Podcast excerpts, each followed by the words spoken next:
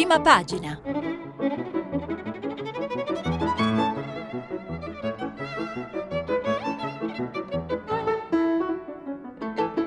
Questa settimana i giornali sono letti e commentati da Martino Cervo, vice direttore del quotidiano La Verità. Per intervenire telefonate al numero verde 800 050 333. Sms e WhatsApp anche vocali al numero 335 56 34 296. Buongiorno dalla sede RAI di Milano e buona domenica, 22 dicembre sono le 7.18 in questo preciso istante diamo eh, il via alla rassegna stampa ricordando come sempre la pubblicazione dei vostri messaggi anche vocali sul sito eh, di Radio 3. È la politica a occupare eh, gli spazi eh, principali delle prime pagine dei quotidiani in edicola eh, oggi per due fatti, in particolare il primo, il Consiglio dei Ministri eh, di ieri, durato molto più eh, del previsto, che ha approvato salvo intese, eh, frase ormai diventata eh, cardine di questo e anche dello scorso eh, governo, e la, il congresso con cui ieri il leader della Lega Matteo Salvini ha eh, varato il nuovo partito per quanto riguarda statuto e organizzazione interna. Poi vedremo più nel dettaglio di che si tratta. Sono questi i due fatti che si contendono eh, l'apertura di quasi tutti eh, i giornali in edicola Oggi autostrade lite nel governo, titolo del Corriere della Sera, Salvini rottama la Lega invece eh, per Repubblica, la stampa entra più nel merito dei contenuti del Consiglio dei Ministri, stop alla riforma digitale, il PD eh, minaccia eh, la privacy, Salvini si slega, eh, il titolo invece del eh, giornale eh, Natale mortale a Palazzo Chigi, secondo Libero, la verità invece torna sul caso Gregoretti ponendo in prima pagina le incoerenze giudicate almeno tali, del ministro eh, Bonafede sulla ricostruzione dei casi Diciotti e Gregoretti. Dunque cos'è successo eh, nel Consiglio dei Ministri? Ci aiuta in primo eh, luogo a entrare nel merito eh, dei fatti il Corriere della Sera che a pagina 5, lo fa anche Repubblica, a pagina 8 dedica una eh, pagina a capitoletti per spiegare cosa cambia con il provvedimenti varati ieri in Consiglio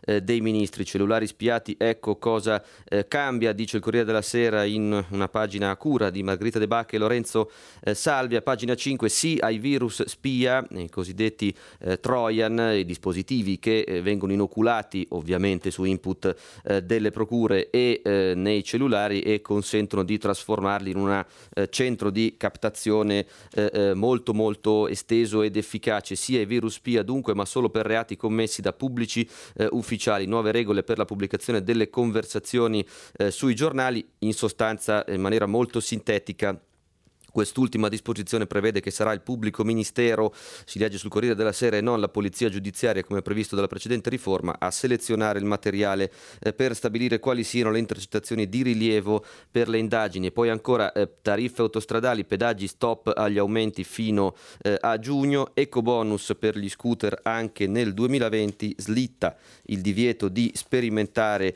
sugli animali, così il Corriere della Sera, per Repubblica i provvedimenti provvedimenti più meritevoli di eh, menzione eh, sono ancora tariffe eh, libere per quanto riguarda le bollette di luce e gas nel 2022 perché slitta come era stato annunciato nei giorni scorsi dal 1 luglio 2020 al 1 gennaio eh, 2022 la fine del cosiddetto mercato tutelato dell'energia.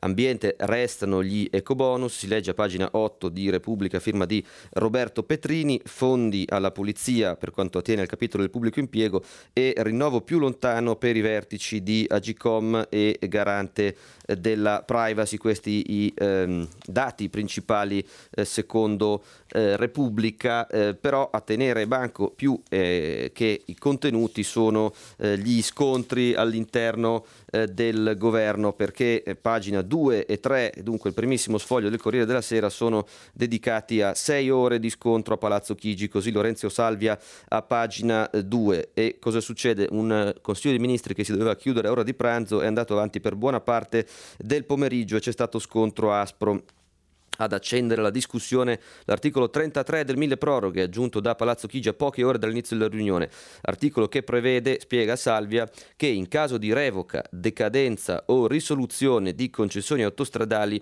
eh, la gestione provvisoria venga affidata ad ANAS. A questo infatti fa riferimento la lite nel governo a cui il Corriere della Sera dedica il titolo di apertura in prima pagina. Se c'è un inadempimento eh, da parte del concessionario eh, dall'indennizzo che lo Stato deve pagare pagare va detratto il risarcimento del danno causato dall'inadempimento stesso. Sembra, commenta il Corriere della Sera, una misura tagliata su misura eh, per ASPI, Autostrade per l'Italia, un modo per preparare la revoca della concessione per il crollo del ponte eh, Morandi. Su questo eh, si è eh, schierato contro Italia Viva, ma anche il PD, le, si legge sempre nell'articolo di Lorenzo Salvia, ha più di una eh, perplessità. Altro punto di attrito, si chiude l'articolo, il piano per l'innovazione portato in Consiglio dei Ministri dal ministro Paola Pisano del Movimento 5 Stelle, scritto con la consulenza di Davide eh, Casaleggio. Non c'erano le condizioni per approvarlo, dice il capo delegazione del PD al governo eh, Dario Franceschini e qui nemmeno il salvo intese, formula con la quale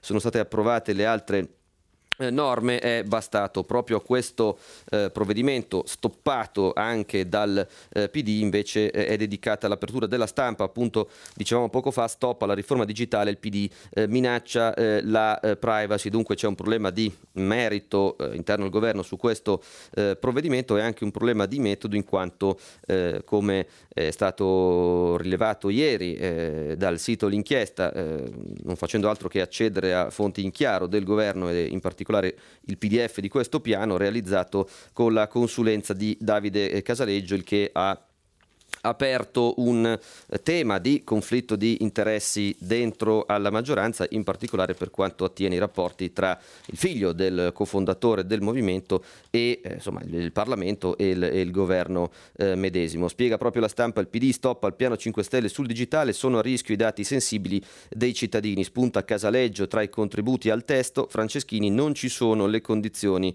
per approvare il piano eh, Pisano, un retroscena di Jacopo eh, Jacoboni eh, come dire, si tuffa proprio nel tema del conflitto di interessi poco fa eh, accennato eh, eh tra pubblica amministrazione e Google, il figlio del guru 5 Stelle e il governo dei dati. Eh, così il movimento, dice Jacoboni, nel suo retroscena è diventato il facilitatore con i colossi tech e la Cina, così la stampa e eh,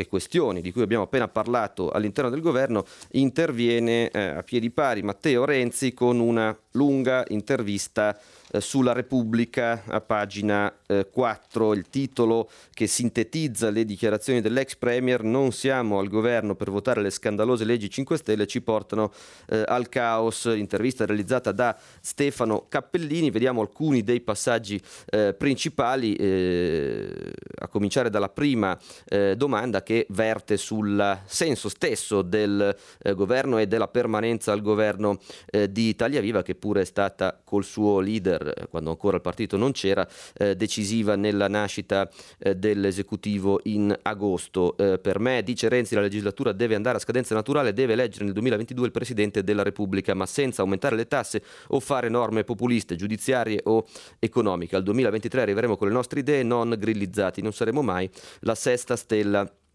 di Beppe. È forte la critica eh, sulla citata eh, norma eh, sulle concessioni autostradali. Se qualcuno vuole revocare la concessione ad autostrade per la vicenda del Ponte Morandi si presenti in Parlamento con un disegno di legge. Eh, lì la maggioranza deciderà. Utilizzare il mille proroghe aprendo un potenziale caos normativo e facendo crollare la fiducia degli investitori è roba da zecca garbugli eh, di provincia. Nel mille proroghe, dice Renzi, ci vanno le proroghe, non le brillanti intuizioni di qualche eh, demagogo. Fa un cenno appunto alla questione del conflitto eh, di interessi, poi si dedica alla eh, norma cosiddetta bona fede che entrerà in vigore dal 1 gennaio facendo eh, saltare insomma, sostanzialmente la eh, prescrizione. La norma bona fede sulla prescrizione dice Renzi è uno scandalo, eh, vedremo quali strumenti tattici utilizzare per risolvere il problema, ma in Parlamento su questo tema oggi bona fede è in minoranza. Se propone una mediazione bene, altrimenti si voti in aula e vediamo eh, come va? Conferma la posizione attendista eh, sul eh, voto sull'autorizzazione a procedere contro Salvini sul caso Gregoretti. Prima di decidere leggiamo eh, le carte, risponde Renzi, ultimi eh, due cenni si dice, rifiuta di commentare le parole di Di Maio sulla tenuta del governo, non commento Di Maio perché penso alle cose serie, dice Renzi, e poi entra mh, mm, nel merito della citata in questa sede intervista al, al segretario del PD Nicola Zingaretti che eh, aveva elogiato il Premier definendolo un punto di riferimento per i progressisti. Non ho ragione per discutere con Nicola, ovviamente Zingaretti, non perché è Natale ma perché non è utile, dice Renzi. Non credo che Conte sia un punto di riferimento per i eh, progressisti, eh, dice Renzi, eh, eh verso la conclusione del colloquio appunto su eh, Repubblica stando al Movimento 5 Stelle, oltre al tema del eh, conflitto di interessi, ci sono due questioni alle quali si dedicano i giornali eh, oggi. In un retroscena Emanuele Buzzi, a pagina 6 del Corriere della Sera, eh, parla dell'apertura del fronte dei rimborsi eh, dentro il partito fondato da eh, Beppe Grillo. Di cosa si tratta? Sarebbero in regola con i pagamenti previsti, eh, concordati e presentati come punto qualificante agli elettori solo i 10 deputati e 5 eh, senatori. Ricordiamo che il totale eh, di parlamentari eletti nelle file del Movimento 5 Stelle è di 317, 216 alla Camera e 101 eh, a eh, Palazzo Madama, già contando le fuoriuscite dei tre eh, parlamentari che sono eh, recentemente confluiti nel gruppo parlamentare della Lega. Dunque a questa prima questione dedicata a pagina 6 del Corriere della Sera, dell'altra si occupano rispettivamente eh, eh, Fiorenza eh, Sarzanini e Gianluca Palucci sulla stampa lo vedremo eh, tra un attimo perché chiudiamo prima il capitolo eh, squisitamente eh, politico che ha caratterizzato la giornata di ieri e il Consiglio dei Ministri con un accenno al tradizionale editoriale domenicale di Eugenio Scalfri che ovviamente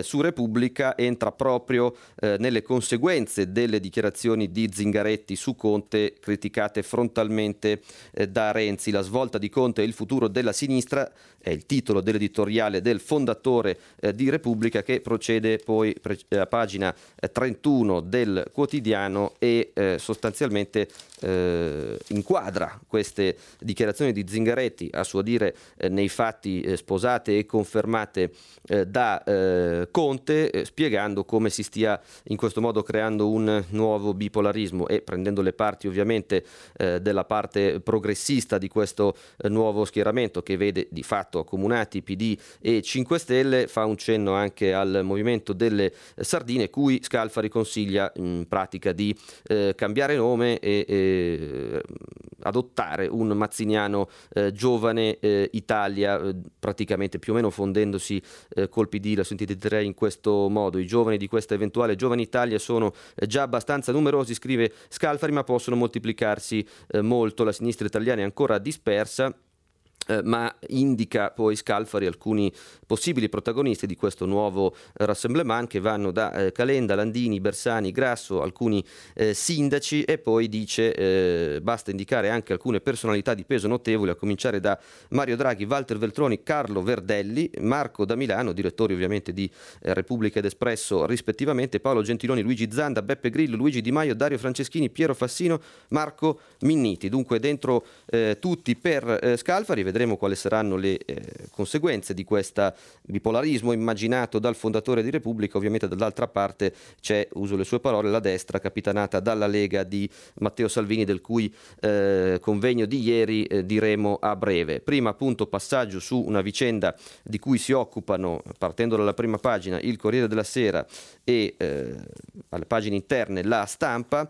che riguarda delle segnalazioni dell'antiriciclaggio eh, simili a quelle che avevano coinvolto qualche settimana fa eh, Matteo Renzi e eh, alcune sue eh, persone a lui vicine eh, sulla questione della fondazione Open. di cosa si tratta? Contratti sospetti con Grillo e Casaleggio è il titolo dell'articolo di Fiorenza Sarzanini che a pagina 11 del Corriere della Sera eh, dà conto dei sospetti dell'antiriciclaggio per il fatto che la Mobi di Onorato, quindi costruzioni navali, avrebbe cercato sponde politiche non solo appoggiando Renzi, ma appunto anche stipulando eh, dei contratti eh, con persone vicine al Movimento 5 Stelle. In particolare eh, il contratto di partnership segnalato dall'ufficio di eh, Banca Italia che si occupa di queste segnalazioni è quello siglato per due anni, 2018-2019, con l'azienda che gestisce il blog di Grillo e prevede un esborso annuo di 120.000 euro. In cambio la società garantisce sia l'inserimento di messaggi pubblicitari sia contenuti redazionali con interviste a testimonial della Mobi da pubblicare anche su Facebook, Twitter e Instagram. Si legge tra virgolette virgolette,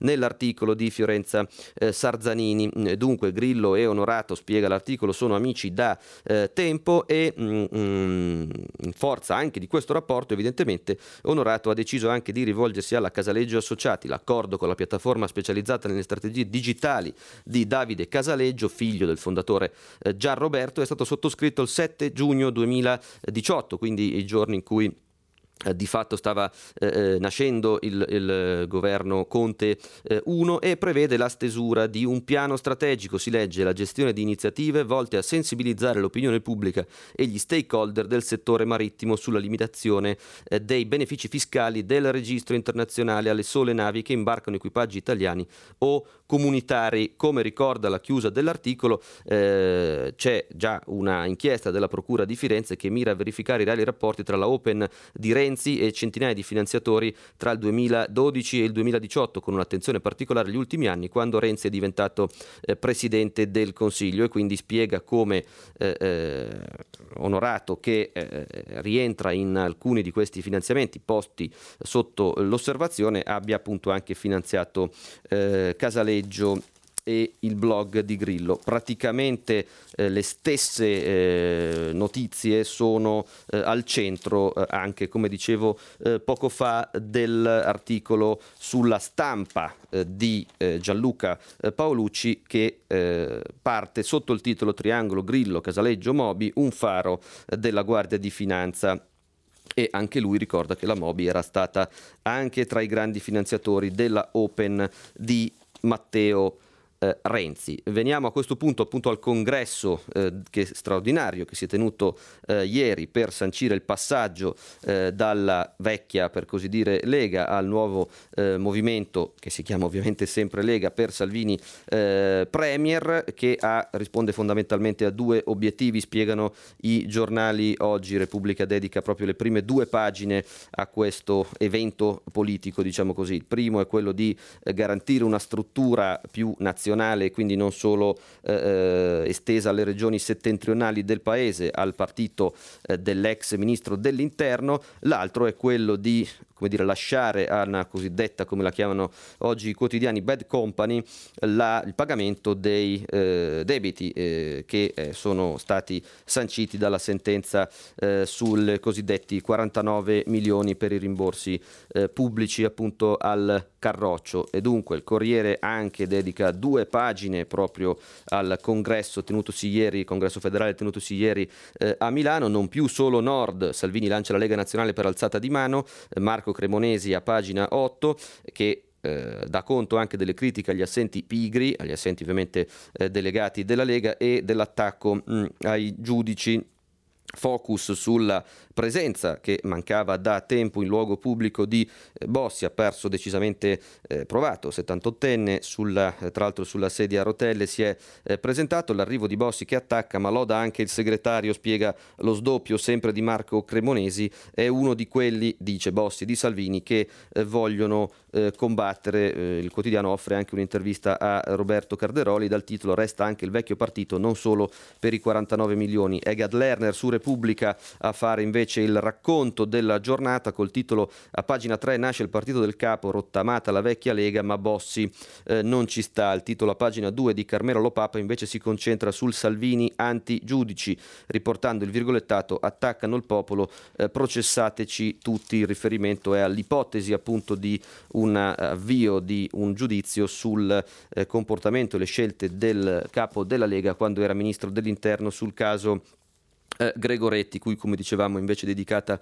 eh, l'apertura eh, della verità. Eh, ovviamente anche la stampa si concentra sul congresso aggiungendo una eh, spigolatura eh, differente, eh, non eh, oggetto dei titoli di altri quotidiani.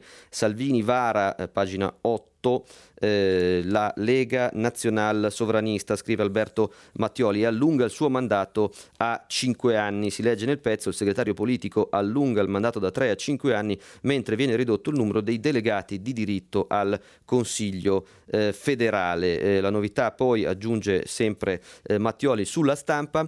Viene dopo, la Lega Nord può riconoscere altre forze come affini e concedere loro l'utilizzo di parte del simbolo. I militanti possono tesserarsi ad altri movimenti riconosciuti eh, dalla Lega. In pratica la Lega Salvini Premier che diventa così il vero soggetto politico forte con le sue associazioni eh, regionali e quindi questo apre probabilmente a possibili accordi locali, soprattutto per eh, elezioni eh, amministrative. Il 2020 da questo punto di vista sarà un anno ricco di appuntamenti eh, elettorali. Eh, anche a Bossi è dedicata la foto di copertina eh, del giorno, eh, eh, che ovviamente come tutti gli altri eh, giornali ospita le cronache del congresso di ieri. Passiamo a un capitolo più giudiziario perché ci sono seguiti della inchiesta di cui abbiamo spesso eh, parlato, eh, coordinata da Nicola Gratteri in Calabria, è eh, come accade molto spesso il Fatto Quotidiano, eh, il giornale che dà più peso e spazio agli sviluppi di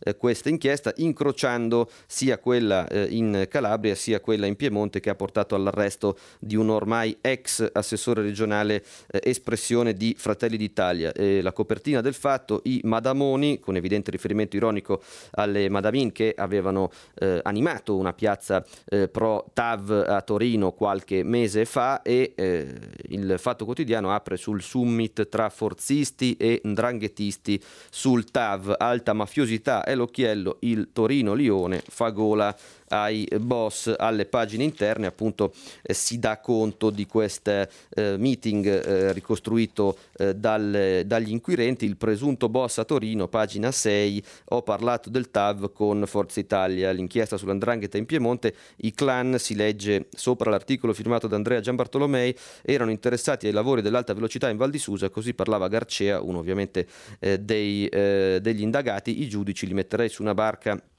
e sparerei completa il, eh, lo sfoglio dedicato a queste eh, inchieste, una ricostruzione sugli appetiti delle eh, cosche sul eh, Torino-Lione, sugli appalti ovviamente adesso eh, connessi e un'intervista con il magistrato Roberto eh, Tartaglia dedicata alle infiltrazioni della mafia al nord, infiltrazioni ovviamente nella politica e negli affari. Anche la verità continua a seguire le numerosissime documentazioni allegate all'inchiesta coordinata da Gratteri appunto in eh, Calabria, dedicando due pagine 4 e 5 al eh, meccanismo ricostruito dagli inquirenti con cui le cosche erano a conoscenza in anticipo eh, degli sbarchi di immigrati sulle coste eh, della Calabria. Ancora Fabio Amendolara a scrivere l'Andrangheta sapeva prima giorno e luogo degli sbarchi per il mercato eh, delle sepolture ore dando conto di questo eh, agghiacciante aspetto della ramificata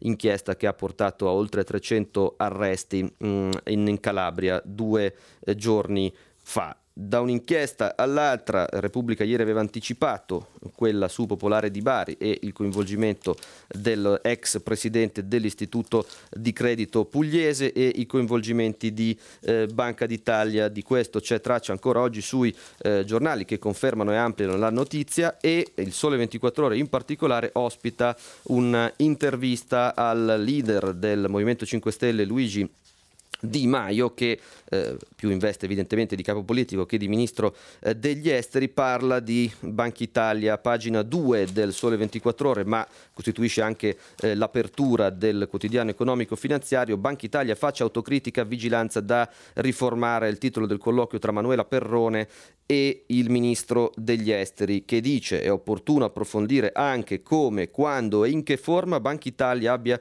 vigilato perché qui è necessario che ognuno si assuma le sue responsabilità stabilità. Trovo imbarazzante il silenzio, dice Di Maio, che è regnato fino ad oggi, nemmeno una parola, non dico necessariamente di scuse, ma almeno mi sarei aspettato un po' di autocritica da parte di chi aveva il compito di vigilare, ovvero Banca Italia. Invece nulla, non gli fa onore che qualcosa non funzioni, prosegue rispondendo a una domanda eh, di Manuela Perrone Di Maio, nella vigilanza bancaria credo ormai sia sotto gli occhi di tutti. Serve una riforma che dia al Parlamento più voce in capitolo e in merito alle nomine di cui abbiamo dato conto ieri di eh, ehm, Daniele Franco, eh, direttore generale di Banca Italia e Piero Cipollone come vice eh, dice eh, Di Maio, le posso dire che il governo, cui ovviamente adesso eh, spetta il via libera alle nomine proposte da Banca Italia, valuterà valuterà collegialmente ogni aspetto. Spazio anche per una domanda sul eh, MES, la cui il meccanismo europeo di stabilità, cosiddetto fondo salva stati, cui eh, con l'anno nuovo eh, Conte e il governo, eh, dopo che il Parlamento si sarà pronunciato, dovranno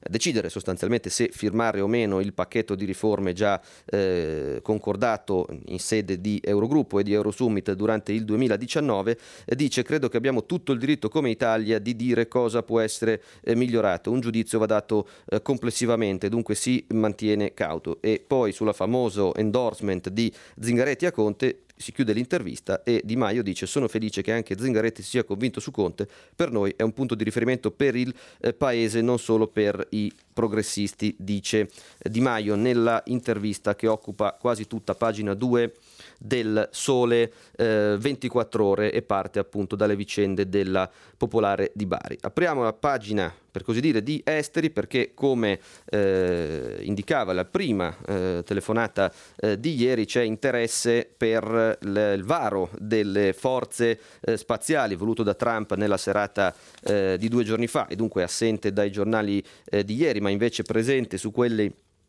di oggi Trump ha eh, varato la sesta eh, branca, diciamo così, delle forze armate eh, americane, quella che dovrà occuparsi eh, dello spazio con corposi finanziamenti di 738 miliardi di dollari destinati al Pentagono. Ne danno conto tutti i giornali, prendiamo eh, quell'articolo che a questo argomento dedica la stampa a pagina 11, Trump lancia la forza spaziale, il Cosmo, nuovo fronte della guerra. Il provvedimento si legge nell'articolo dell'inviato a New York Paolo Mastrolilli è contenuto nella legge finanziaria da 1,4 trilioni di dollari, cioè 1400 eh, miliardi, eh, come dicevamo poco fa, All'interno di questo stanziamento complessivo 730 sono i miliardi destinati al Pentagono, di cui 40 per la creazione della Space Force, invece dei 72,4 chiesti in origine. La sesta forza, spiega Mastrolili, si aggiunge alle 5 già esistenti, Army, Air Force, Navy, Marine Corps e Coast Guard, ed è la prima a nascere dal 1947. Avrà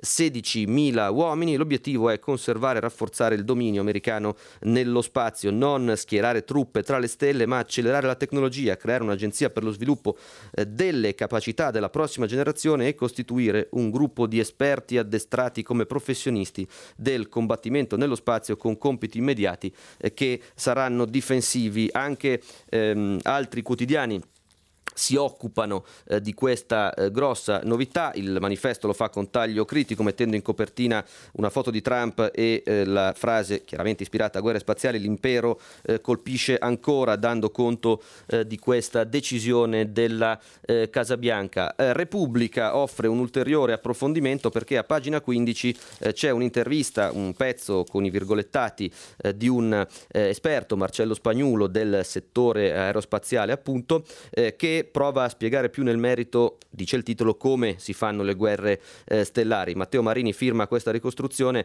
laser, missili e satelliti eh, killer, a pagina 15 eh, di Repubblica e sostanzialmente eh, spiega un po' di cosa eh, si occuperà questa nuova forza. attacco a sistemi strategici come satelliti militari per comunicazioni, attacco che potrà avvenire da terra o direttamente nello spazio e dà conto anche l'articolo del fatto che nell'ultimo vertice NATO all'inizio di dicembre l'Alleanza Atlantica Atlantica abbia dichiarato che lo spazio è potenziale scenario di guerra, secondando appunto eh, la visione del presidente eh, Trump. Eh, ecco, detto di questa eh, novità c'è un altro aspetto geopolitico eh, di cui oggi i giornali danno conto e che viene sempre eh, legato ad alcune scelte dell'amministrazione eh, Trump, in particolare le sanzioni sul Nord Stream 2, il gasdotto di cui spesso si è parlato, che rappresenta uno degli investimenti sia economici sia geopolitici più rilevanti di questi anni. E dunque, pagina 7 del Sole 24 Ore, le sanzioni di Trump bloccano la costruzione di Nord Stream 2. Il gruppo svizzero-olandese All Seas decide di interrompere la posa dei tubi del gasdotto in ragione appunto di queste eh, sanzioni. Dura la reazione del ministro tedesco Olaf Scholz, grave e inaccettabile eh, interferenza. Un'analisi di Attilio Geroni, sempre a pagina 7 del quotidiano economico, parla di colpo da guerra fredda alla Germania di Merkel, colpo ovviamente assestato mh, dall'America con cui eh, la Germania di fatto è in rotta dal punto di vista eh, geopolitico da ben prima dell'insediamento di Trump avvenuto nel 2016. Cambiamo quando sono le 7.47 minuti e pochi secondi decisamente argomento, andiamo su temi più eh, leggeri. Uno degli articoli più giustamente lunghi eh, ospitati dai giornali di oggi è una fluviale intervista di Aldo Cazzullo, ovviamente sul Corriere della Sera, che ne fa la foto di prima pagina a Checco Zalone e di cui è in arrivo eh, un film molto atteso dal titolo eh, Tolo Tolo. Eh, il titolo del dell'intervista io razzista e psicosi da politicamente corretto, dice eh, Zalone a Cazzullo. Io razzista pensarlo è una vera stupidaggine, come sordi, recita il titolo, cerco di mettere in scena eh, l'italiano medio. L'intervista è un lunghissimo concentrato eh, di, di eh, battute e di eh, molto divertenti da parte del popolarissimo attore e comico che parte proprio dalle polemiche che si sono scatenate per un trailer, un'anticipazione del suo film in cui ironizza ironizzava sull'atteggiamento che gli italiani hanno nei confronti eh, degli immigrati. Purtroppo, dice eh, Zalone a Cazzullo, non si può dire più nulla. Se riproponessi certe imitazioni di dieci anni fa mi arresterebbero. Oggi non potrei scherzare come facevo, che so, su Tiziano Ferrio o sugli uomini sessuali. Eh, è evidente, eh, Cazzullo ovviamente gli chiede, lei non scherniva gli omosessuali, ma coloro che li scherniscono. Risponde Zalone, è evidente anche se forse non a tutti. L'unica cosa atroce qui è la psicosi del politicamente corretto. C'è sempre qualche comunità o qualche gruppo di interesse che si offende. Dice poi Zalone non sono razzista neanche verso i salentini che per noi baresi sono i veri eh, terroni. Eh, da credo forse per la prima volta qualche eh, luce anche sui suoi orientamenti politici sono dice del 1977 ho votato per la prima volta nel 1996 Berlusconi secco perse per un po' mi sono astenuto l'ultima volta ho votato Renzi e ha perso pure eh, lui e, e, racconta anche un aneddoto di quando ha incontrato eh, Berlusconi che a un certo punto si scusò eh, con gli ospiti per dover andare a scrivere in tarda serata le memorie difensive del processo. Un'ora dopo racconta Zalone completamente ubriaco mi faccio accompagnare al bagno ma al ritorno mi perdono i meandri della villa, mi oriento ascoltando una voce familiare, entro in una stanza e trovo Berlusconi con sette donne, la Pascale e le sue amiche, tutte vestite. Recitava la parte del prete che ascolta in confessioni i peccati. Mi indignai. Perché? chiede Cazzullo. Berlusconi con sette sette donne, tutte vestite, e le tradizioni, i valori di una volta. Eh, c'è poi spazio anche per l'attualità politica, dice Sardone, eh, se Sardone, Zalone, scusate, le sardine non le ho ancora eh, capite, non mi esprimo, certo questo leader con il cerchietto tra i capelli e Salvini non ho capito neppure lui, dice Zalone, so solo che è un grande comunicatore e un grande paraculo, vedo che sta tentando di diventare un po' democristiano. chiede eh, l'intervistatore se il suo film Tolo Tolo eh, può cambiare il sentimento degli italiani verso i migranti e Zalone risponde non cambierà nulla né ho questa eh, ambizione. Mm, dice che il film doveva essere girato da Paolo Virzì, mm, poi però eh, ci sono stati dei dissidi tra i due, fatto sta che gli ho detto eh, voglio farlo io. Virzì come l'ha presa? chiede Cazzullo, spero male, risponde Zalone. Comunque ha già visto Tolo Tolo, mi assicura che gli è piaciuto, ma è toscano, quindi eh, paraculo. Sarebbe mm, lungo scegliere altre eh, perle dall'intervista che però sicuramente è di grande eh, godibilità. Leggo solo la chiusa, come vede l'Italia tra dieci anni, sono ottimista, credo nel futuro, ho persino affidato qualche soldino alla Banca Popolare di Bari, dice il popolare comico di cui appunto è eh, in uscita un film che già eh, promette di fare nuovi record incassi, vedremo se sarà mh, all'altezza eh, delle aspettative. Eh, c'è in edicola con Repubblica come sempre la domenica eh, l'Espresso che ha in copertina mh, Mm, un servizio dedicato ai eh, giovani espatriati dall'Italia. In sostanza, il titolo è Italia Ciao, eh, mentre i giovani riempiono le piazze, i loro coetanei che vivono all'estero scrivono una cartolina al paese, le speranze, la rabbia, le richieste di una generazione in eh, diaspora, sempre nell'Espresso, l'avevamo citato già all'anticipazione nei giorni eh, scorsi, anche il servizio su eh, i rapporti economici tra Matteo Renzi e Lucio Presta per il documentario che l'ex Premier eh, ha girato sulla città di Firenze un paio di anni fa. Essendo domenica eh, c'è il tradizionale inserto del Sole eh, 24 eh, ore, Sole 24 ore eh, dedicato ovviamente ai temi di approfondimento eh, culturale, eh, a pagina 38 eh, dell'inserto appunto domenicale del Sole 24 ore, la cui copertina è impegnata da un saggio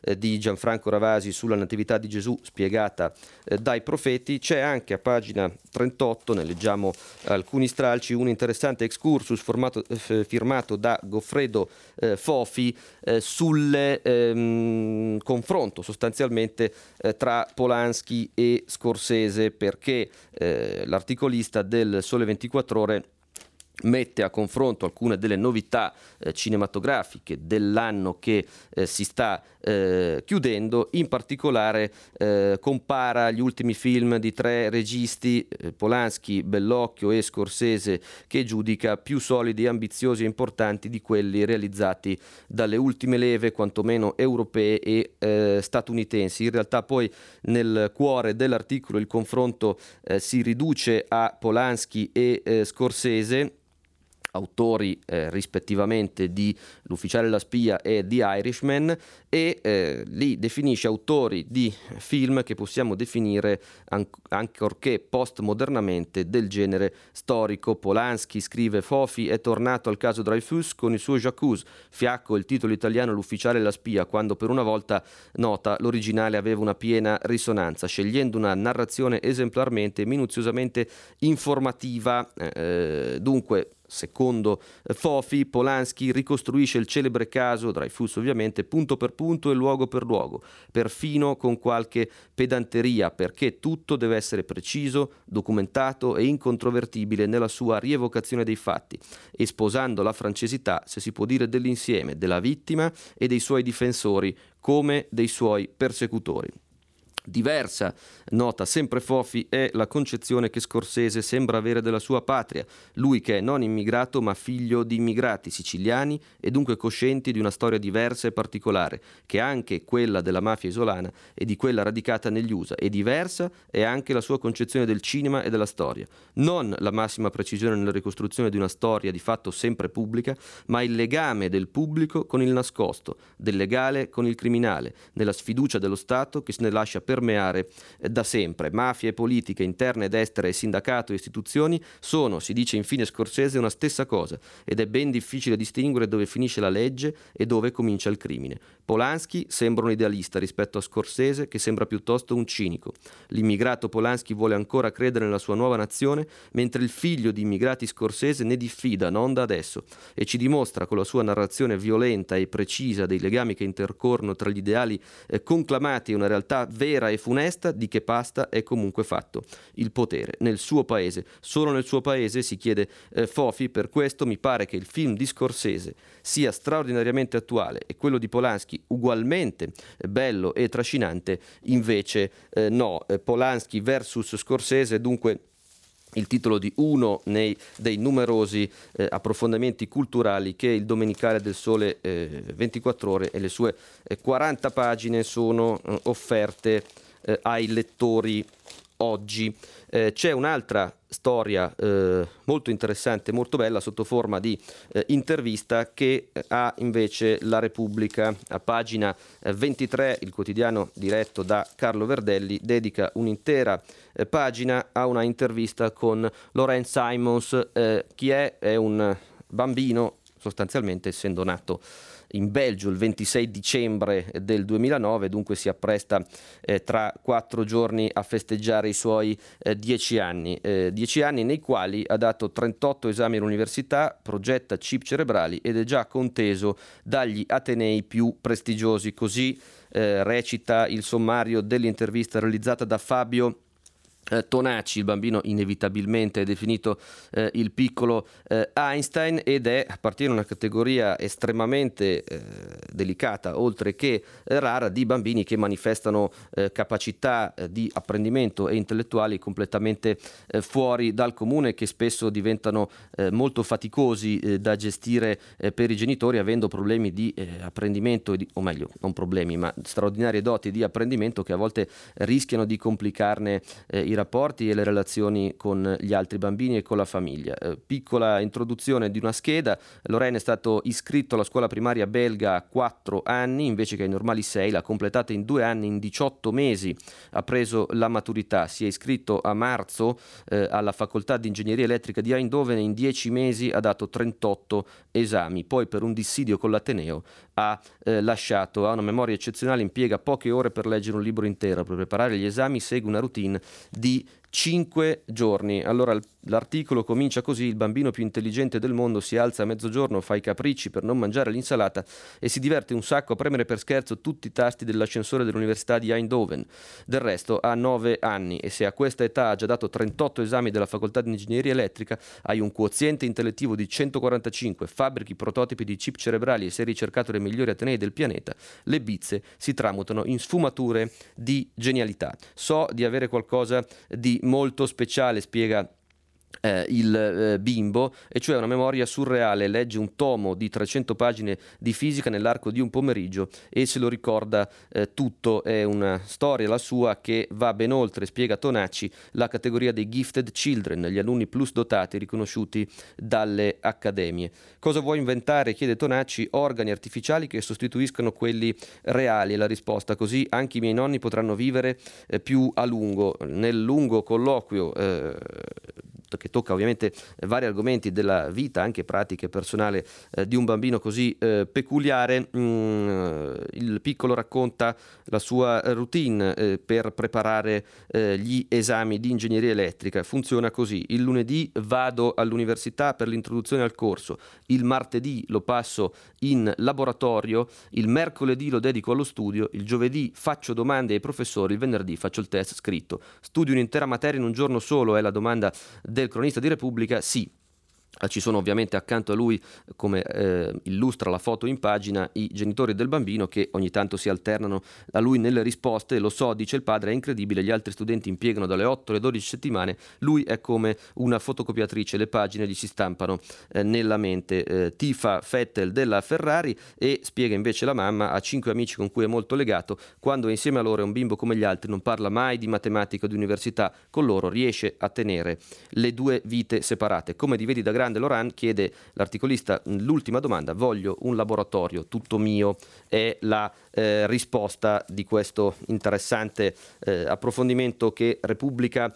offre ai suoi eh, lettori. Eh, c'è anche sul Corriere una storia altrettanto divertente anche se completamente diversa, di un miliardario eh, tedesco che ha, è in cerca di eh, 13, 10 amici scusate, su, con cui condividere un'isola eh, deserta che ha eh, acquistato. Sono le 7, 59 minuti e eh, 40 secondi, quindi si sta per concludere la prima parte della rassegna eh, stampa, poi ci sarà il eh, filo diretto con gli ascoltatori e dunque eh, l'appuntamento eh, con voi è tra pochi minuti per appunto il dialogo sui fatti principali della giornata segnalati dai giornali. A tra poco e grazie. Martino Cervo, vice direttore del quotidiano La Verità, ha terminato la lettura dei giornali di oggi. Per intervenire chiamate il numero verde 800 050 333. Sms WhatsApp, anche vocali, al numero 335 56 34 296. RAI Radio 3 Si apre adesso il filo diretto di prima pagina.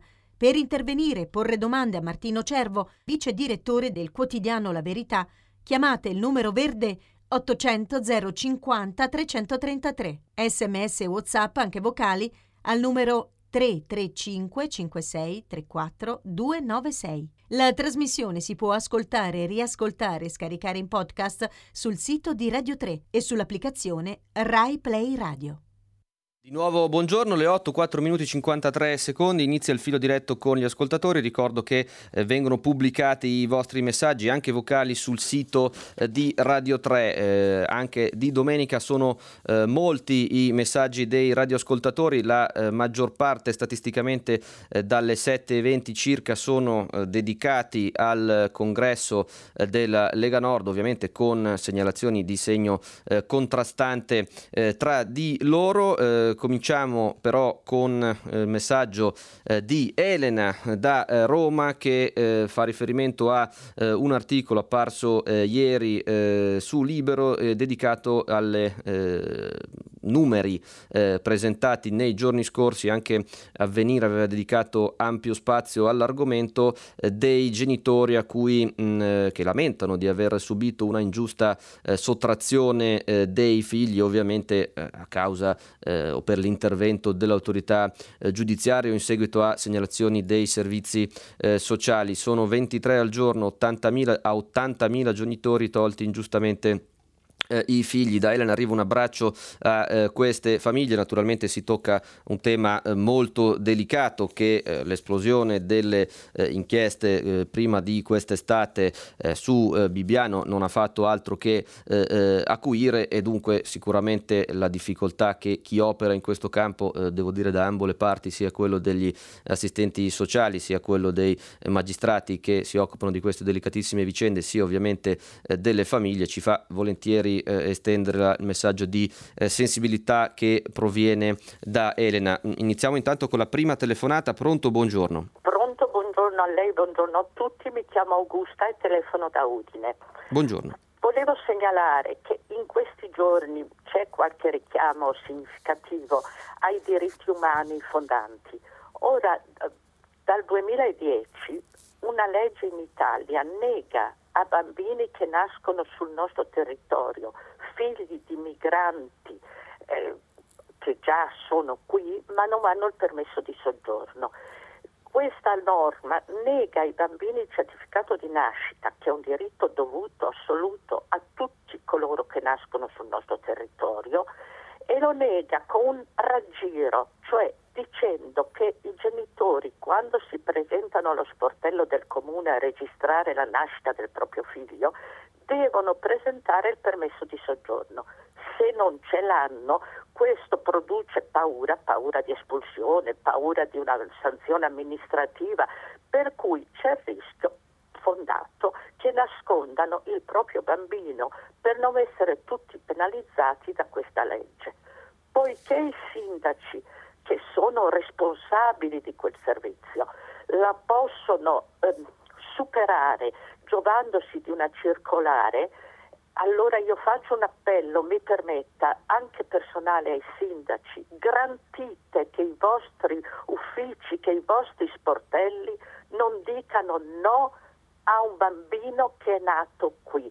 È una cosa terribile pensare a bambini che vengono nascosti e in questo momento penso alle loro mamme, mi scusi, io ho studiato questa legge e ho reagito anche per questo, che tali non possono dirsi perché quel bambino non risulta loro figlio e forse potrebbe essere loro sottratto da chiunque.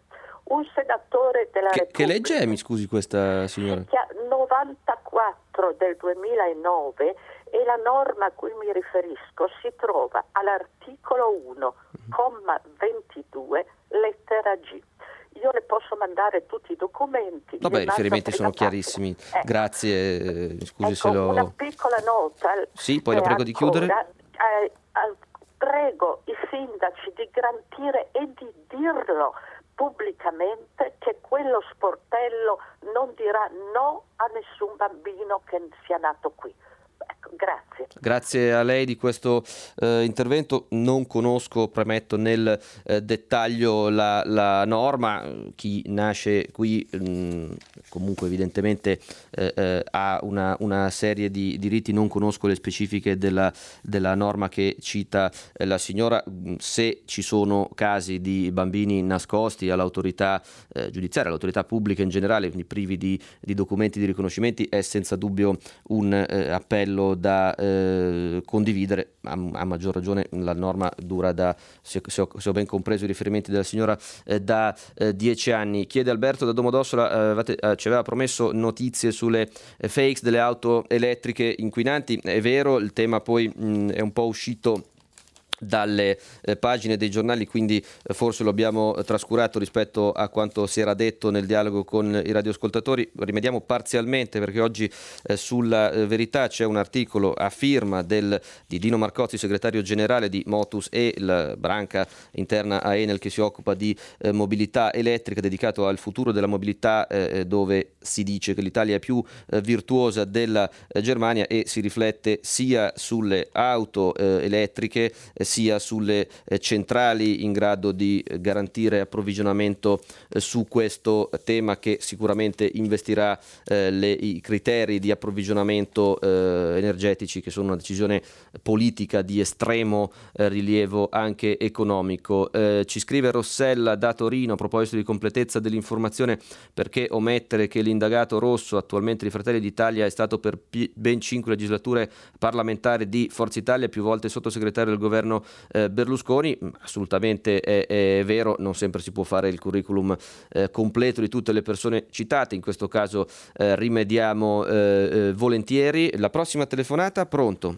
Sì, pronto? Pronto, ci dica. Sì, buongiorno, mi chiamo Roberto e sono dalla provincia di Bologna. Buongiorno. Dunque, io volevo parlare un po' del, diciamo, dell'Europa, sì? così com'è non funziona. Poi, poi diciamo che si può collegare anche al discorso che ha fatto la signora che mi ha preceduto sul fatto lì di, di problemi dell'immigrazione, diciamo. Uh-huh. Allora, secondo me diventa difficile andare a convincere i cittadini normali, come io, come tutti, uh-huh. di, eh, di, cioè, di, accettare, cioè, di fare accoglienza perché hanno bisogno, quando viviamo in, una, in Europa, dove che secondo me si innesca un meccanismo di ricatto, nel fatto che ci sono delle disuguaglianze a livello di welfare in tutta Europa, quindi le aziende cosa fanno? Molte. Chiudono qua per andare a investire nei paesi dove la manodopera è più bassa, dove fanno più business, quindi questi però nessuno punta il dito contro queste cose qua, perché ad esempio molti lavoratori perdono il lavoro e poi li si vuole convincere ad accettare gli immigrati bisognosi, ma io, secondo me in Europa bisognerebbe cercare di armonizzare, ma veramente perché è già quasi vent'anni che abbiamo l'euro l'Europa Unita, però è un'Europa che non funziona così com'è, non meravigliamoci se vanno poi, eh, hanno successi sovranisti populisti, perché cioè, ci sono, io ad esempio per lavoro ci vado spesso in Europa, uh-huh. ma se, se, ci sono dei paesi dove Beh, la manodopera... Ci vive anche, essendo di Bologna.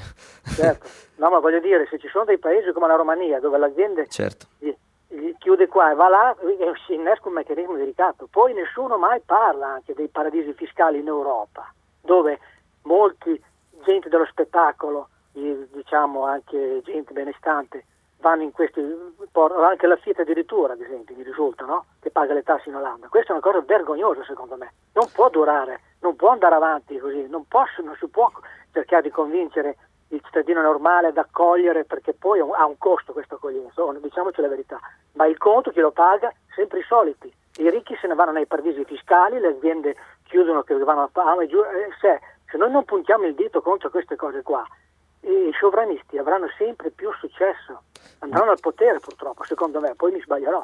La ringrazio, arrivederci e buoni auguri.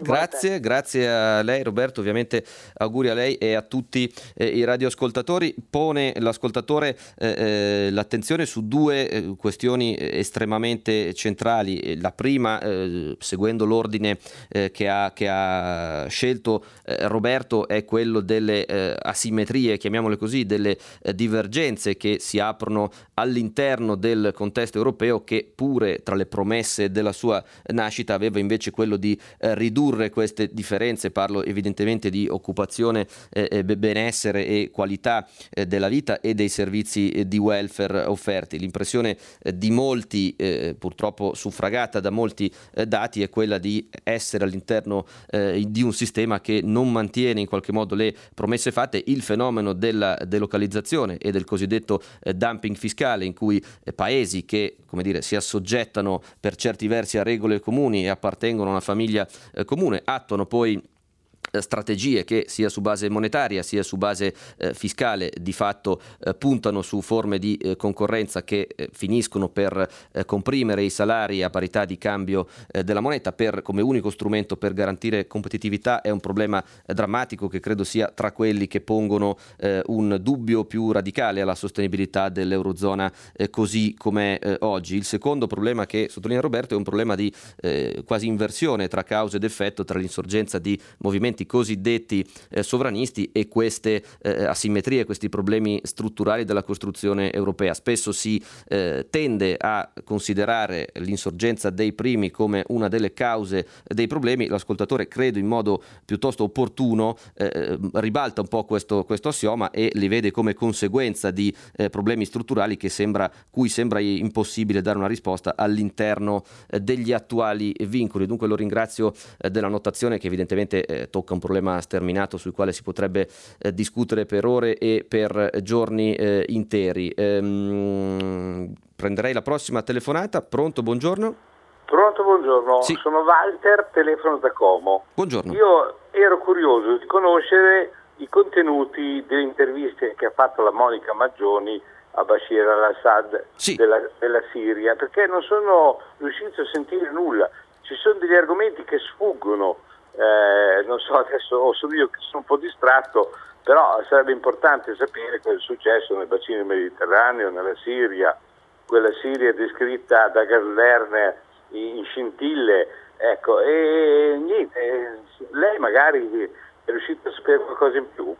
Allora, eh, sì, Walter, eh, tra l'altro mh, diciamo, di questa intervista eh, si è parlato più per le, per le vicissitudini politiche che, sono, eh, che, hanno preceduto la sua eh, messa in onda che per i, i contenuti eh, stessi. Ricordo, forse è il modo migliore di risponderle, che attualmente poi in seguito alle decisioni dell'azienda, della, della RAI, l'intervista è stata diffusa praticamente in contemporanea sulla TV di Stato siriano siriana e anche, dove forse più facilmente eh, accessibile, sul sito di RaiPlay. Quindi credo che eh, delle parole che eh, Assad ha eh, dato nel colloquio con eh, la Maggioni mh, mm, ci si possa fare eh, un'idea personalmente andandola appunto a rivedere sul sito di RaiPlay. così questa è stata la decisione della RAI in seguito alle polemiche che hanno preceduto la sua messa in onda, che riassumo per gli ascoltatori in buona sostanza eh, la RAI aveva contestato l'amministratore delegato alla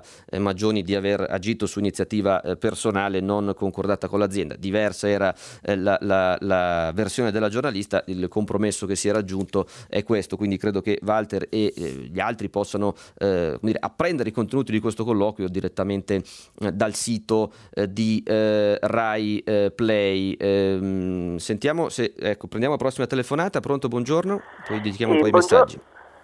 Buongiorno, sono Maria da Trento. Buongiorno. E io le telefono per una curiosità. Sì. Allora, lei eh, ho segu- l'ho seguita questa settimana e lei è un buon giornalista, equilibrato e sono due o tre giorni che mi chiedo come mai il suo giornale invece ha dei titoli così aggressivi, dei, del, così distruttivi, così violenti posso dire a volte, Perché che violenti? a me inquietano proprio, per cui, e io ritengo che questo sia un modo veramente eh, disturbante per la nostra Italia perché va benissimo, è giusta la critica, è giusto il confronto, è giusto anche il conflitto, però i toni secondo me dovrebbero abbassarsi perché altrimenti con la rabbia e con, con una rabbia così continua andiamo in un baratro, cioè l'Italia sta regredendo da questo punto di vista e a me dispiace. E, ecco, chiede, no, questa è la mia grazie, domanda. Grazie della, della, della, domanda e della notazione. Le posso chiedere solo se, se mi può fare un esempio di, di, un titolo che lei ha definito violento? Vabbè, adesso la, del tempo, poco tempo fa c'era, ah, ecco, le sardine sono già tornate nelle, tornano nelle scatole per dire una cosa, adesso altri, ma insomma un po' tutti i giorni, spesso c'è questo, questa, eh, questa modalità, la modalità, perché poi giustamente voi avete idee diverse da giornali di sinistra, eh, che è giustissimo, però voglio dire, il, il creare eh, la, la eh, sì, lo stato proprio di, di, di, di, aggressività nelle persone, secondo me questo è un, è un gran male per l'Italia. Grazie molto a Maria della, della notazione, ovviamente eh, sono in smaccato conflitto di interessi nel rispondere, non so quanto sia eh, corretto che lo, che lo, faccia io, credo che a volte si confonda una eh, dire, modalità di, di, di, linguistica, di titolazione eh, che può essere giudicata ovviamente eh, singolarmente, soggettivamente in qualunque modo si ritenga, ma eh, come dire, basata su codici immediatamente comprensibili con mh, mm, aggettivazioni come violenta nelle quali sinceramente eh, fatico a, a, a, ritrovarmi. Detto questo eh, ringrazio molto la, la, l'ascoltatrice perché eh, a maggior ragione eh, se la critica è lecita sui giornali figuriamoci se non lo è da parte di chi li eh, legge e eh, contribuisce a, a mantenerli in vita acquistandoli in edicola. Quindi grazie della notazione di cui fare sicuramente tesoro anche se nel merito mi permetto ovviamente in conflitto di interessi di dissentire con, la, mh, con l'ascoltatrice un messaggio che ci arriva alle eh, 7.47 da Marcella dice invece di dire che il fatto è il giornale che dà più peso alle notizie riguardanti le collusioni tra politica e partiti perché non diciamo che stranamente gli altri giornali sembrano eh, indifferenti. Ecco, questo eh, Marcella tocca un argomento che ha suscitato in qualche modo l'uscita eh, piuttosto eh, fuori dalle righe dello stesso procuratore eh, Gratteri che ha dato mostra di eh, condividere il giudizio di, di, Marcella sostanzialmente parlando di una eh, rimozione anche se non ha usato eh, questo, questo, termine dalle pagine dei giornali. Anche qui evidentemente i quotidiani mh, mm, dire, offrono anche non solo delle informazioni ma una gerarchia delle informazioni ai loro lettori e su questa questa eh, vengono giudicati eh, quotidianamente eh, da chi li, li, li sceglie. La, inchiesta eh, molto corposa con i suoi eh, oltre 300 arresti, oltre 400 indagati, eh, obiettivamente ha avuto eh, spazio sui giornali, al di là delle mancate citazioni in prima pagina che eh, lamentava Gratteri, se è consentito una notazione, forse la maniera migliore che ha un procuratore per esprimersi sono proprio gli atti giudiziari e il confronto con i processi e i risultati che otterrà nei processi più che criteri di visibilità mediatica sui quali ovviamente chiunque ha il diritto di eh, dire eh, la sua. Comunque anche oggi abbiamo dato eh, conto del fatto che almeno due giornali, in questo caso eh, Fatto e Verità, hanno eh, sviscerato gli approfondimenti eh, delle inchieste anche perché il, il materiale eh, portato eh, dagli inquirenti è straordinariamente corposo, parliamo di decine di migliaia di pagine e quindi sicuramente di materiale di approfondimento non ne mancherà per il futuro. La prossima telefonata, pronto, buongiorno. Sì, buongiorno. Io sono Claudio, chiamo dalla carne e mi ricollego al messaggio di Augusta, che poi ho riconosciuto essere Augusta di Piero Barbina rispetto ai figli dei migranti che eh, vengono nascosti. Ci dica. È una cosa che, che, si ripete perché i migranti, parlo in questo caso di friulani in Svizzera, eh, se avevano dei figli dovevano affidarli ad altre famiglie, non farli ridere, non farli correre, non farli piangere, per nasconderli proprio eh, diciamo alle orecchie del, dello Stato svizzero che chiamava gli italiani a lavorare, per cui dei luoghi comuni che così dimentichiamo nella nostra storia. Questo è un po' il senso del, del mio intervento, che abbiamo una memoria corta quando si tratta di eh, capire che certi passaggi li abbiamo vissuti anche noi. Grazie, grazie, a Claudio del suo intervento che in qualche modo tocca un tema già citato dalla prima radioascoltatrice Augusta proprio all'inizio eh, della trasmissione. Mira da Roma invece 756 eh, fa un cenno eh, al Cile, lo abbiamo completamente dimenticato, si chiede un dimostrante di Piazza Italia ora eh, chiamata Piazza Dignità è stato massacrato da un mezzo eh, della polizia, la stampa tace, non fa più eh, notizia, mm, ci sono riferimenti alle rivolte in eh, Cile, in particolare un'immagine eh, degli scontri a cui fa riferimento eh, appare oggi sulla verità, pagina 9, manifestante cileno schiacciato da due camionette della polizia. Fortunatamente pare che, secondo le prime informazioni, le condizioni del giovane, pur molto gravi con la frattura eh, del bacino, non siano eh, fatali. Cogliamo però ovviamente il, il destro offerto dall'ascoltatrice eh, Mira per ricordare appunto di questi violenti scontri che ci sono stati eh, in eh, Cile, anche perché come giustamente ci ricorda eh, nel paese sudamericano sono centinaia di migliaia gli italiani che a proposito di migranti eh, vivono eh, lì. La prossima telefonata, pronto, buongiorno. Buongiorno, buongiorno, sono Paolo dalla provincia di Torino, volevo complimentarmi con lei per la sua conduzione e augurare a tutti quanti buon Natale. Eh, il mio intervento riguarda la situazione che vede adesso in oggetto il nostro ex, ex, ex ministro degli interni sì. per quanto riguarda la fotocopia del caso di Ciotti. Sì dove però io ritengo che ci sia una forte differenza rispetto al fatto precedente per il semplice motivo che le forze attualmente al governo non hanno a tutt'oggi ancora voluto minimamente prendere in considerazione una variazione dei cosiddetti decreti sicurezza 1 e 2. Uh-huh. Eh, questo stato di cose secondo me è un qualche cosa probabilmente legato a necessità di convivenza, è indubbio che il Movimento 5 Stelle non può immediatamente fare un'inversione di rotta, però se ci ricordiamo il, lo stesso Presidente della Repubblica aveva chiesto di avere un'ottica diciamo un attimino più europeista nei confronti di questo genere di situazioni e quindi di rivedere un attimino alcuni dettagli del decreto medesimo.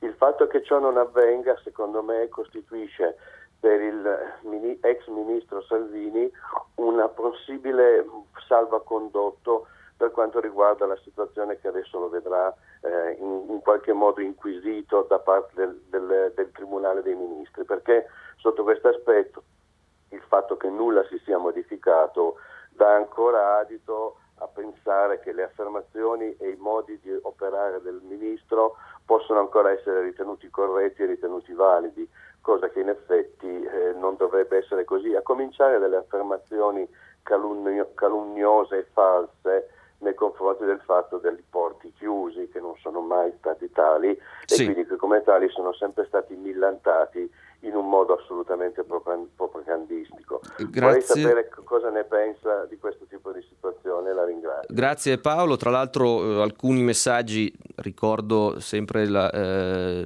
l'auspicio della firma in calce ai messaggi mandati per sms, alcuni di questi si chiedono quando questo governo abolirà il decreto sicurezza eh, voluto da Salvini, fino a questo momento, malgrado diverse prese di posizione e diversi eh, intenti manifestati di, eh, come dire, quantomeno assecondare le preoccupazioni eh, manifestate dal Capo dello Stato, che pure va ricordato, quei due decreti li ha firmati e li ha fatti inserire in gazzetta eh, ufficiale. Eh, la preoccupazione del, del, lettore insomma, è testimoniata anche da altri, da, da altri radioascoltatori, eh, oltre a, quel, oltre, a Paolo.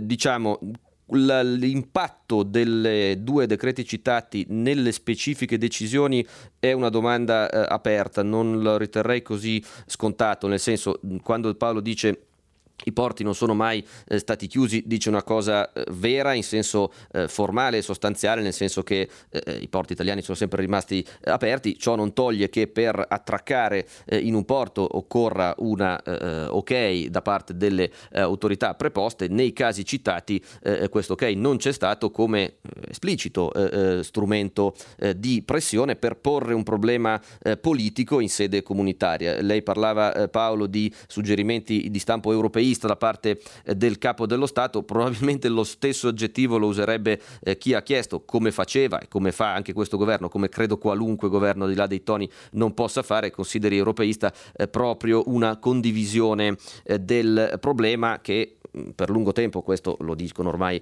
anche i rappresentanti della Commissione eh, europea, è rimasto per ragioni geografiche e politiche eh, a carico del nostro Paese. Non so quindi se questi due decreti possono influire sul eh, rovello giuridico che fondamentalmente, lo dicevamo nei giorni scorsi, tocca le dimensioni di che cosa eh, sia, quali siano i confini dell'esercizio dell'attività eh, politica, nel senso che poi un'autorizzazione a queste eh, barche, eh, qualunque esse siano, per sbarcare eh, va data, va data dal Ministero delle Infrastrutture, va data dal Ministero degli Interni, di fatto è una decisione del governo. Da questo punto di vista, quando lei definisce fotocopie i casi eh, Diciotti e Gregoretti non fa altro che dire quanto in parte ha eh, eh, riconosciuto la stessa magistratura che nel caso specifico come procura ha chiesto l'archiviazione per entrambi i casi anche se con motivazioni leggermente diverse. Nel secondo caso il Tribunale dei Ministri è stato eh, eh di diverso avviso e quindi eh, giudicherà come eh, la norma prevede, come c'era stato sulla 18 il Parlamento e eh, vedremo, credo, entro il mese eh, di gennaio, entro il 20, quale sarà il posizionamento delle forze politiche su questa eh, delicata vicenda. La prossima telefonata. Pronto, buongiorno. Buongiorno, ehm, mi chiamo Tina, chiamo da Roma e mh, mm, volevo segnalarle una notizia che credo sia sui giornali che non ho letto, ma l'ho sentita alla radio e alla televisione ieri. Si tratta di un caso veramente vergognoso per il nostro governo, ossia una ragazza stuprata a 18 anni, è accaduto nel 2004 il fatto, da un branco di ragazzi che poi furono messi agli arresti domiciliari e scapparono, erano ragazzi rumeni.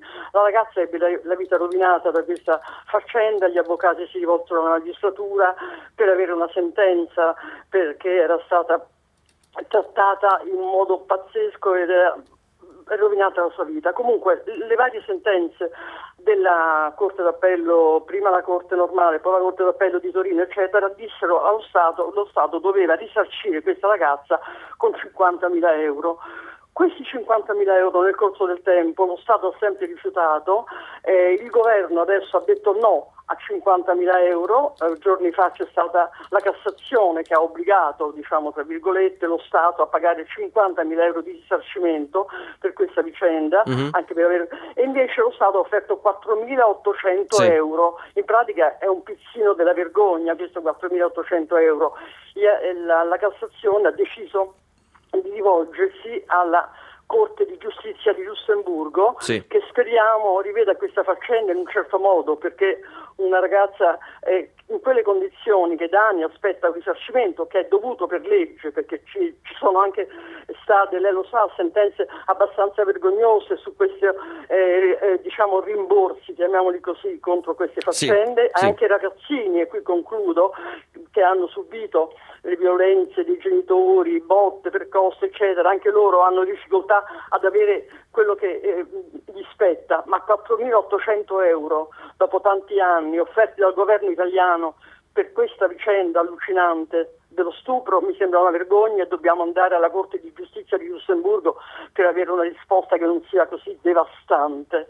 La ringrazio. Grazie a lei Tina della, della eh, possibilità che ci dà di tornare su questo argomento. Come diceva correttamente l'ascoltatrice, eh, è di ieri la notizia che la Corte di Giustizia dell'Unione Europea eh, ha fissato per il 2 marzo eh, l'udienza contro lo Stato italiano per risarcimento irrisorio, appunto i 4.800 euro eh, cui fa faceva eh, riferimento l'ascoltatrice eh, dati alla giovane vittima eh, in provincia di Torino mh, mm, molti anni fa eh, ormai di un gravissimo eh, episodio di eh, stupro. C'è una legge che in qualche modo norma e documenta l'entità di questi risarcimenti, poi evidentemente si fa i conti con gli sviluppi procedurali di queste, di queste evenienze e vedremo se si arriverà, come prevedibilmente a giurisprudenza se poi questa eh, delicata vicenda verrà, verrà, adeguata perché è chiaro che un risarcimento di questo tipo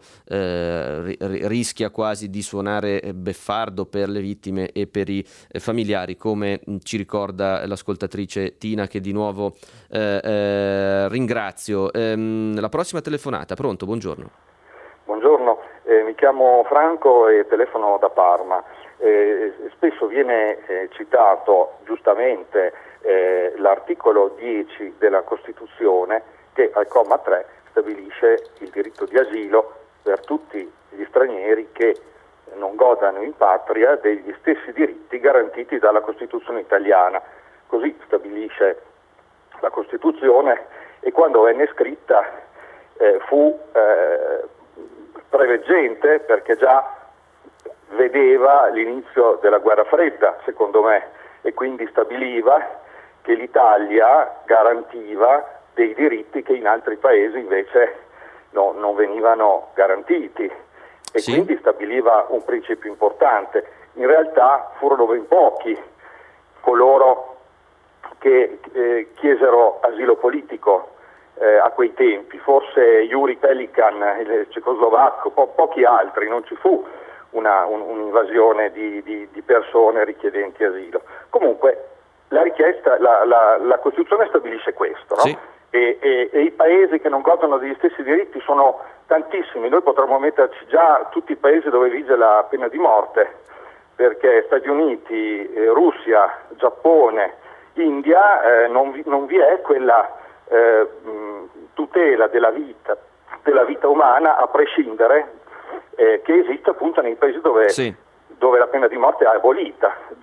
Quindi eh, ci, ci espone a dover garantire un diritto a una platea immensa senza avere la possibilità né territoriale né economica di mh, garantirlo, di sostenere questo diritto.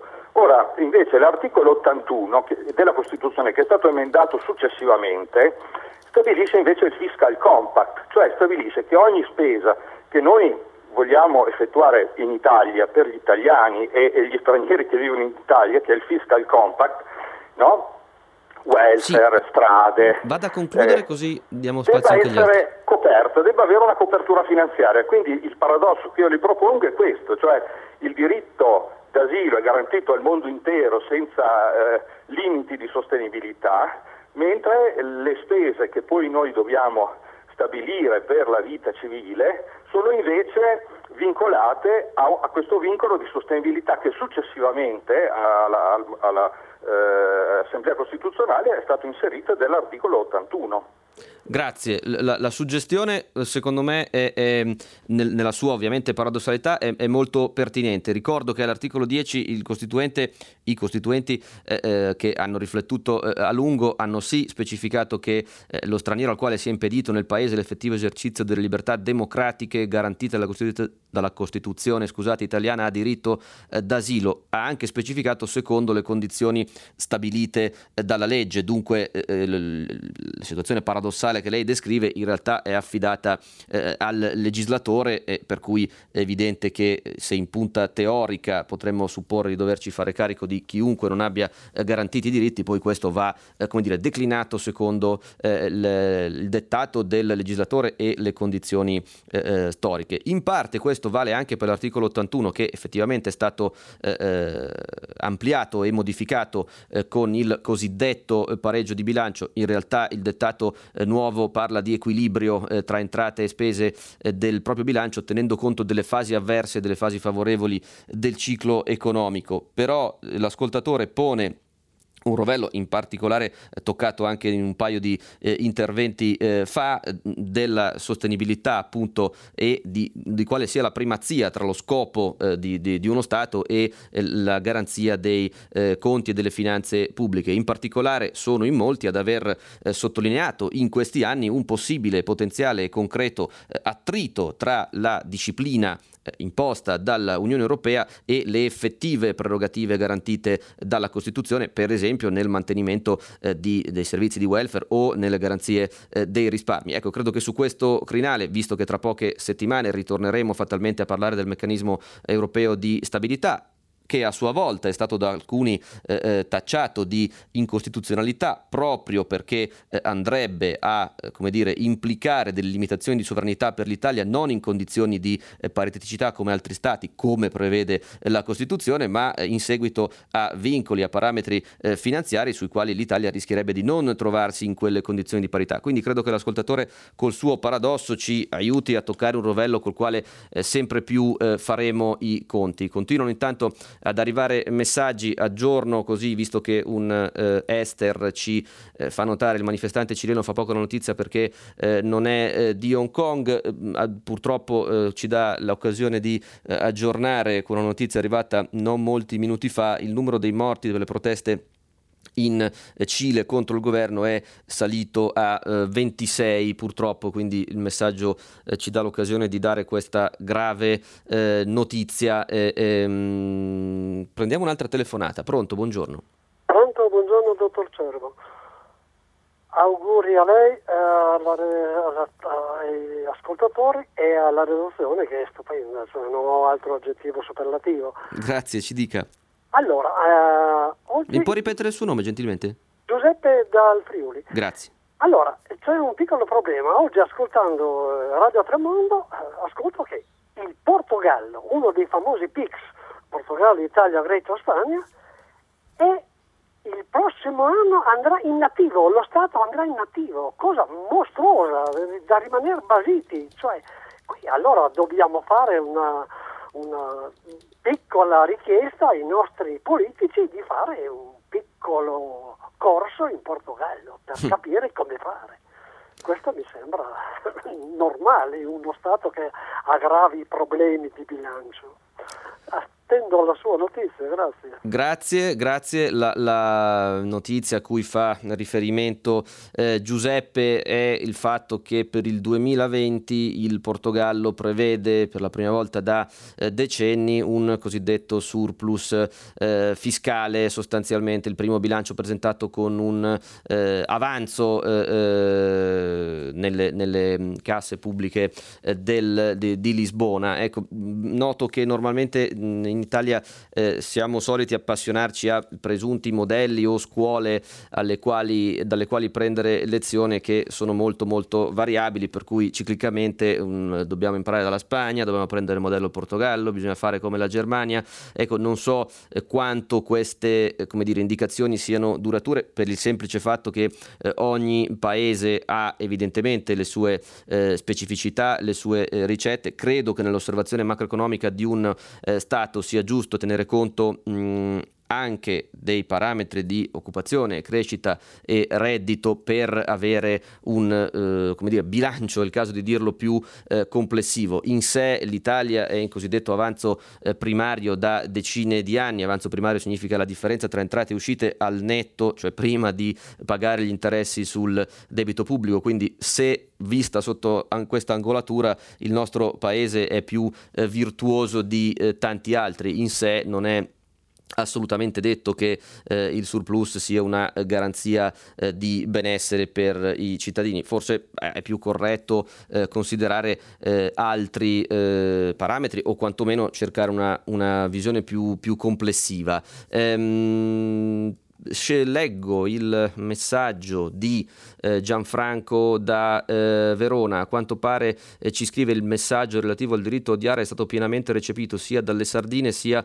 da molti ascoltatori che giornalmente si esprimono le prime nelle piazze, i secondi con messaggi facendo trasparire non velatamente odio contro Salvini, dice Gianfranco, per non parlare poi degli articoli. ecco, sì, su questo tema dell'odio come diritto abbiamo già avuto modo di confrontarci con gli ascoltatori ascoltatori eh, nei mm, giorni scorsi, credo che eh, su, sul fatto che ci sia la possibilità di avere e di esprimere eh, sentimenti negativi nei confronti di chi che sia, Salvini, eh, Renzi, Di Maio o le Sardine, chi volete voi, sia un dato di fatto. Il tema, se vogliamo, più giornalistico è che chiunque, come dire, si arroghi il, il, diritto o la, la, pretesa di avere un, un linguaggio, una modalità eh, migliore rispetto alle altre, poi fatalmente si sottopone eh, a più critiche politiche. Sono le 8 e 42 eh, minuti, quindi il tempo è finito eh, qui. Prima pagina, vi ricordo, domani sarà condotta da Lidia Baratta, giornalista del quotidiano online, eh, l'inchiesta. Stanotte a partire dall'1.30 potete riascoltare il filo diretto.